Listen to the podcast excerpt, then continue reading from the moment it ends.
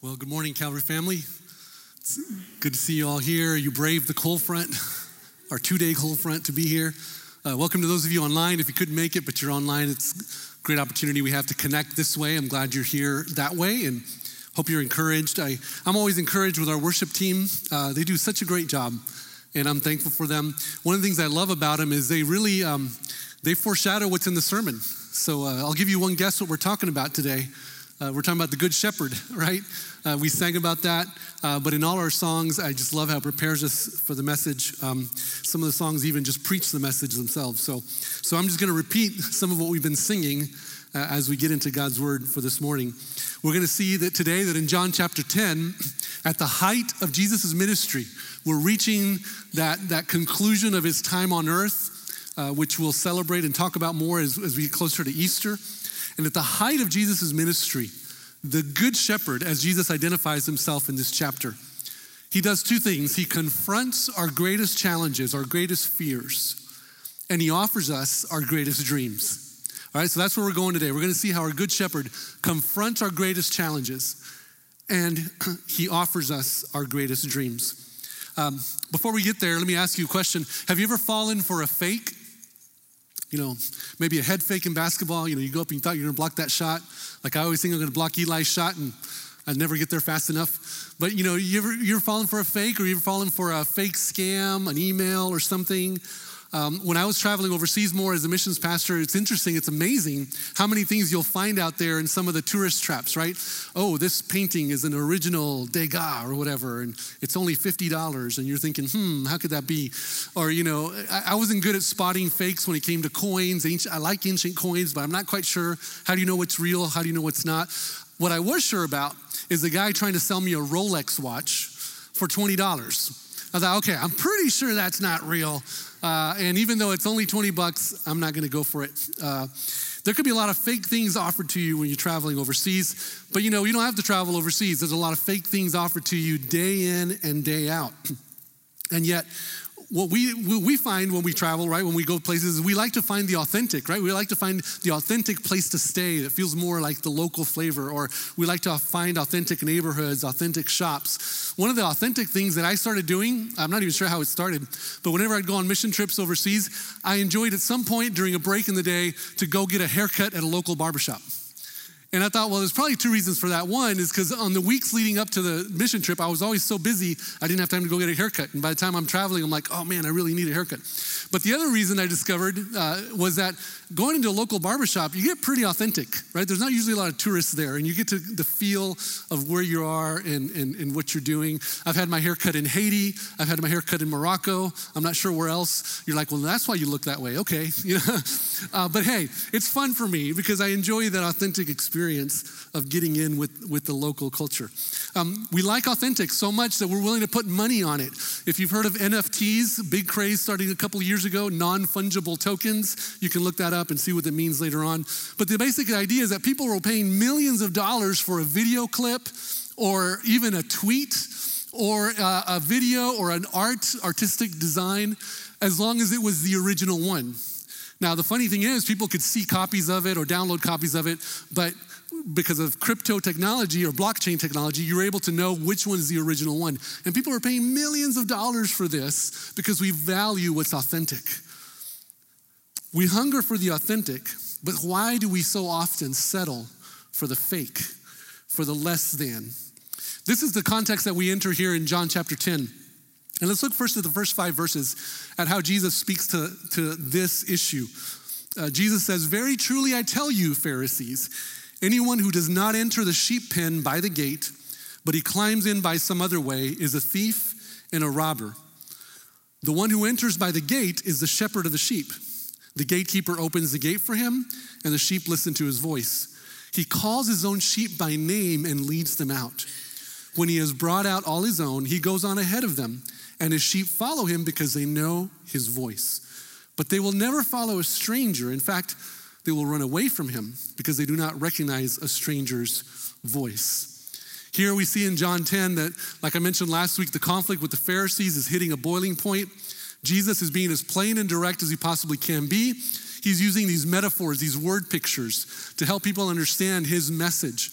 Uh, and here I'm, I'm so thankful because Jesus' message from 2,000 years ago is recorded for us today. And we know what he has to say to us as the living God inviting us into relationship with him. And in this passage, Jesus uses the metaphor of himself as a shepherd. It was a great word picture for first century Palestine, but maybe for us, even though we just sang about it, maybe it's a hard thing to picture. Like, what does it really mean to have a shepherd? Uh, I thought about a few metaphors that might be comparable, even though I don't, I didn't find one that really fits it. But, but think of a life coach or, or a loving parent or a mentor who truly comes alongside you and guides you to your success. Uh, a pastor could be perhaps a similar picture, or a counselor. There's many different metaphors we could think of, but there's also the idea of protection that the shepherd brought. So maybe put all those together and you have in your mind what a shepherd was. Uh, and a few other definitions that we see here is Jesus is talking about that there's a sheep pen, and he's talking about God's house, God's family, and that there's a way in and there's a way out. He's talking about that gate that allows people to go in and out of this sheep pen and sheep. And sheep is us, right? In the story, the sheep uh, he's talking about is us. And, you know, we could have, a lot of times we say, hey, Jesus, could you have chosen a more intelligent animal, maybe a better looking animal? You know, I, I wouldn't mind being a, a horse in the family of God, you know? But sheep, you know, honestly, they're not very smart. Uh, I saw a video clip this week of a, of a sheep that was a little bit overweight. Okay, it was a lot overweight. And, uh, and a, a, shepherd had just struggled to get it out of about a four foot ditch, like a little canal, probably about this wide, with water in the bottom. He just struggled to lift out the sheep, put it out. And as the, struggle, as shepherd gets out, the sheep thinks, hey, I'm to jump this canal. And he tries to jump it, but because he's a little overweight, he doesn't make it and he falls right back in. And the shepherd's like, oh, yeah. Uh, and that's the picture of sheep, right? Jesus isn't trying to offend us, but he's trying to show us the kind of relationship of what we need and what he has to offer us. And obviously, the shepherd is the one who guides you, who influences you the most in life.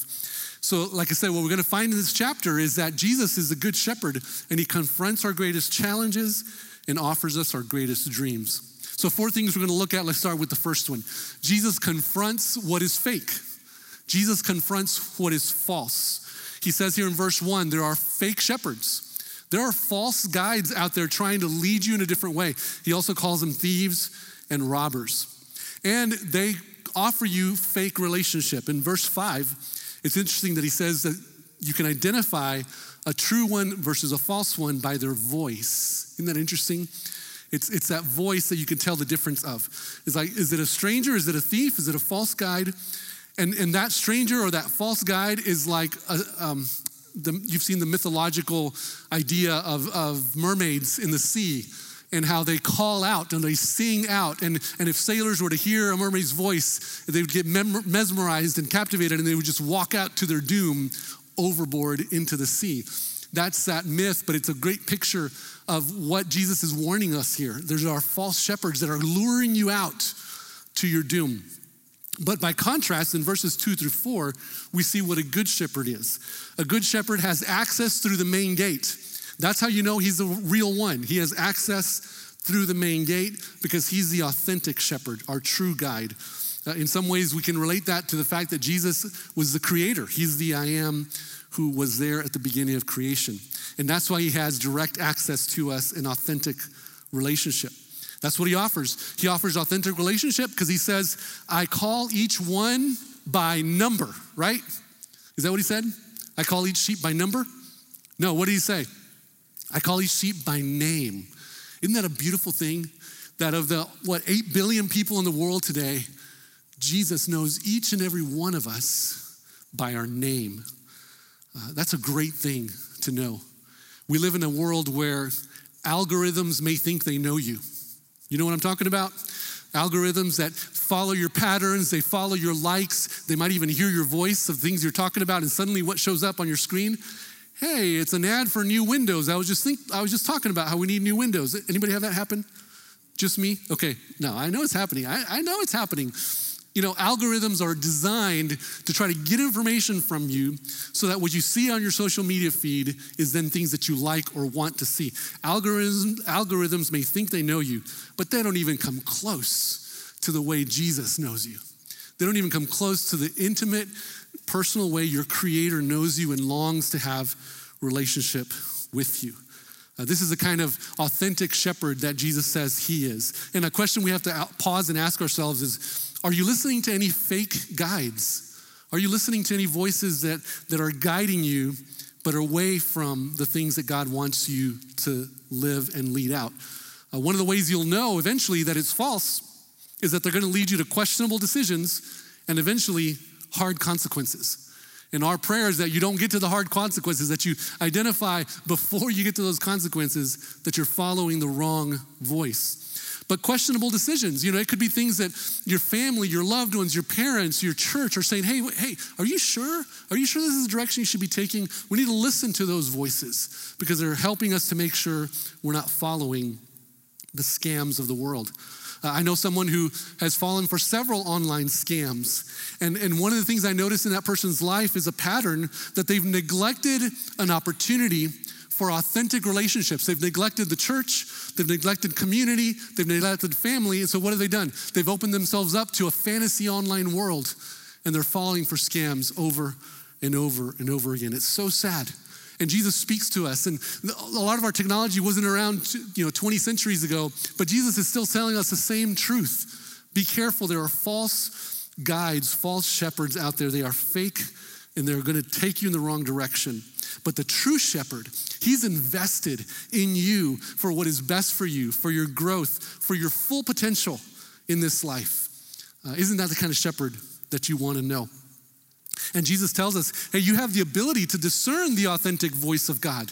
You have the ability to discern what is true from what is fake. But just like any ability, we've got to practice it, right?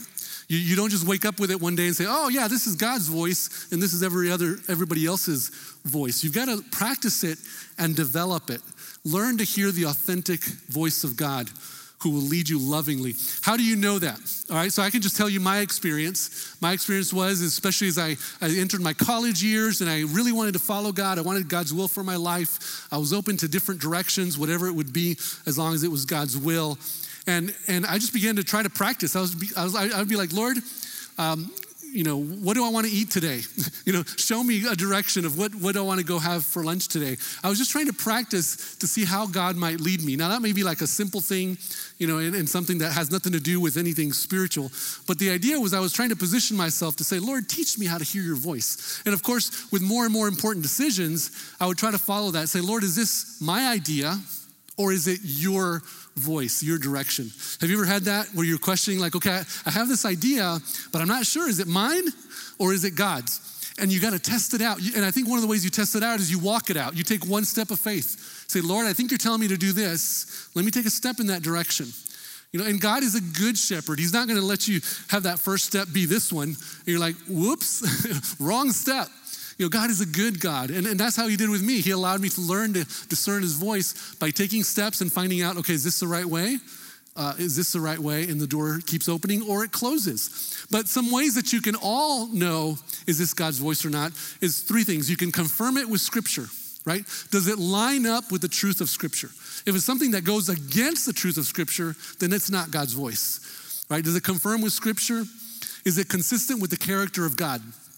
Right? As you know the character of God, who He is, who He's revealing Himself to me, is this consistent with the character of God? And third, and I think very important that we often neglect, is the counsel of other believers right? Other mature believers who know you, who can say, Yeah, we really see this. We can affirm this direction that God is taking you in.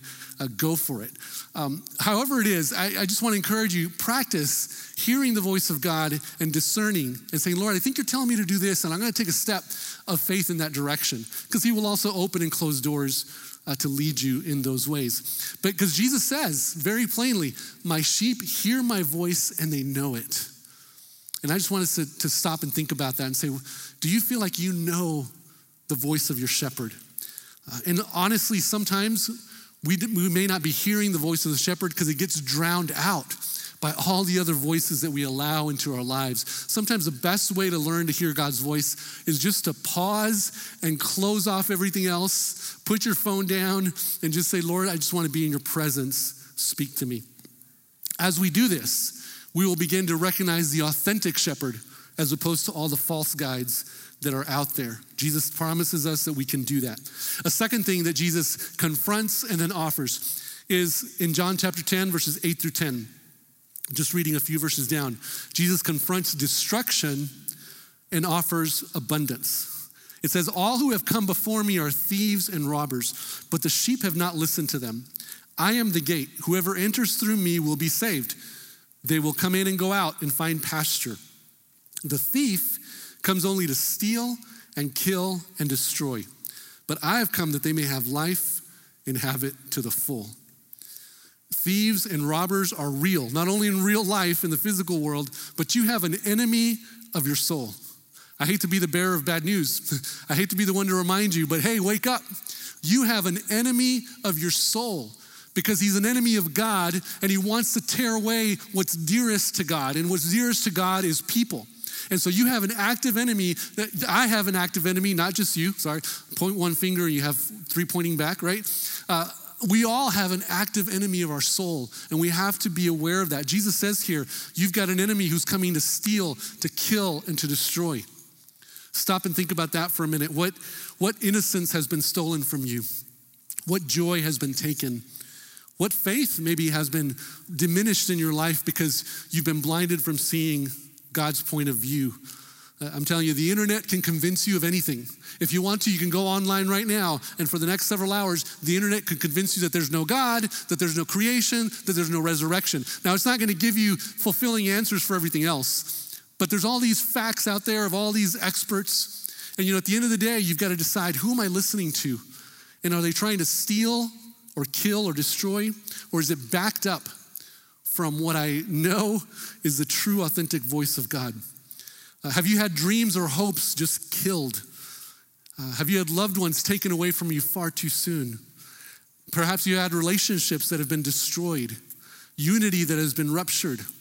Maybe good plans or good intentions for your life that just have been completely derailed. The enemy is actively working to steal, kill, and destroy. There's a real enemy of our souls. But Jesus says, But hey, but, is, but I am the good shepherd. I will confront that destruction and I will offer you abundance of life.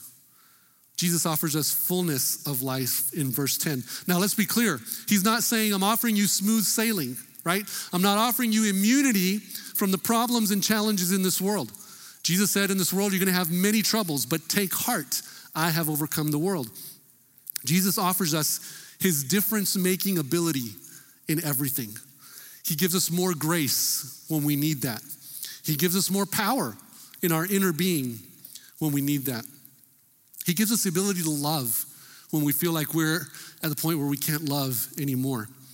Uh, Jesus gives us better perspective through his wisdom and understanding. He gives us more hope. He gives us more victory through struggles. You see what I'm saying here? Jesus' life, offer of life abundant, is not saying, hey, you're not going to have any troubles. But he's saying, on the contrary, you're going to face trouble just like everybody else but we're to do together what you couldn't do alone. I'm to strengthen you, I'm to bless you, I'm to help you in incredible ways. Jesus makes a difference, uh, and he offers us abundance of life, whereas the enemy only offers us destruction. A third thing we see here is in verse 16. In John 10 16, we see that Jesus confronts division and he offers us unity. He says, I have other sheep that are not of this sheep pen. I must bring them also. They too will listen to my voice, and there shall be one flock and one shepherd. Now it's interesting how Jesus puts this little passage in there. He's talking about the sheep and the pen. Excuse me. And then he's talking about, about who the good shepherd is and the false guides and be careful with all that. And then he sneaks this in there. And he says, You know, I have other sheep that aren't here I must bring them also. They will listen to my voice, and there will be one flock and one shepherd. And I love here that Jesus points out to the fact that, especially the first century Jewish Christians who thought that the Messiah was coming for them, and they thought they were going to rule the world with Messiah, with the Savior. Even though all throughout the Old Testament, God had been telling them over and over again hey, my plan of salvation, my plan of redemption is for all the nations. I'm just working through you to make it happen. Somehow the Jews, you know, the early Christian Jews also missed that, missed that message, and they thought that they were the primary recipients of God's grace. And into that, Jesus says, No, I'm going to make one family out of all the peoples of the earth, out of Jew and Gentile alike. So call them outsiders, call them the other side, whatever it is. We see this happening all over the world. There's division, there's ethnic conflict, there's racism everywhere, there's genocide. The world is divided in every possible way you can think of, isn't it? Politically, socially, culturally, you, you can think of every possible way the world is divided. And yet, the world, the human race, craves unity at our core. We all want to find that place of unity as human beings. It's interesting how the Bible is the only uh, religious book that really tells the story of the splintering of humanity from Genesis 3 through 11, where sin comes into the world and where separation begins to happen between humanity and God. And then the Tower of Babel happens where the nations of the peoples of the earth are trying to build a way back to God. And then the languages are dispersed across the world. And then in Genesis 11, we see what's called the Table of Nations. And it's interesting. God is saying, okay, now we have these splintered groups, we have this fractured humanity in these nations. And right at the end of Genesis 11, you see the beginning of the story of redemption through Abraham, that all peoples of the earth would one day be blessed through him, and that would be Jesus, his descendant.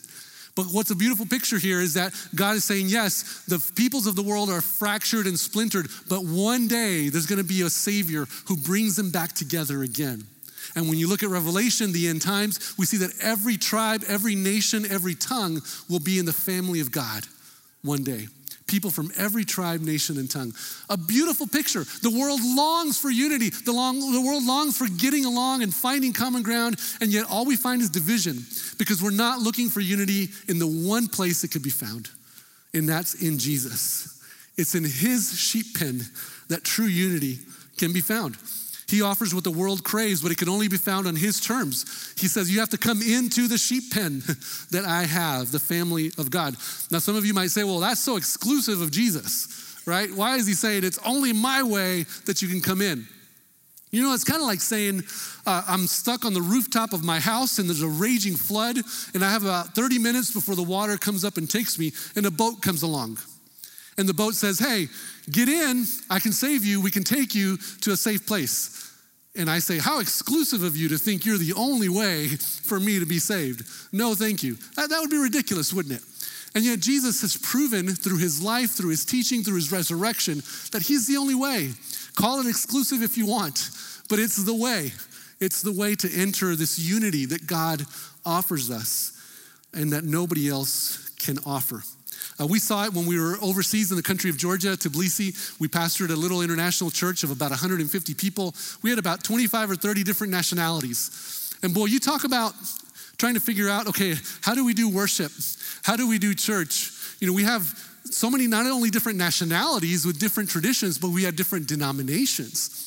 And what, what could have easily been a headache turned out to be actually a great joy because we discovered the, the commonality of what brings us together people from Asia, from Europe, from Latin America, from the US, coming together as one family.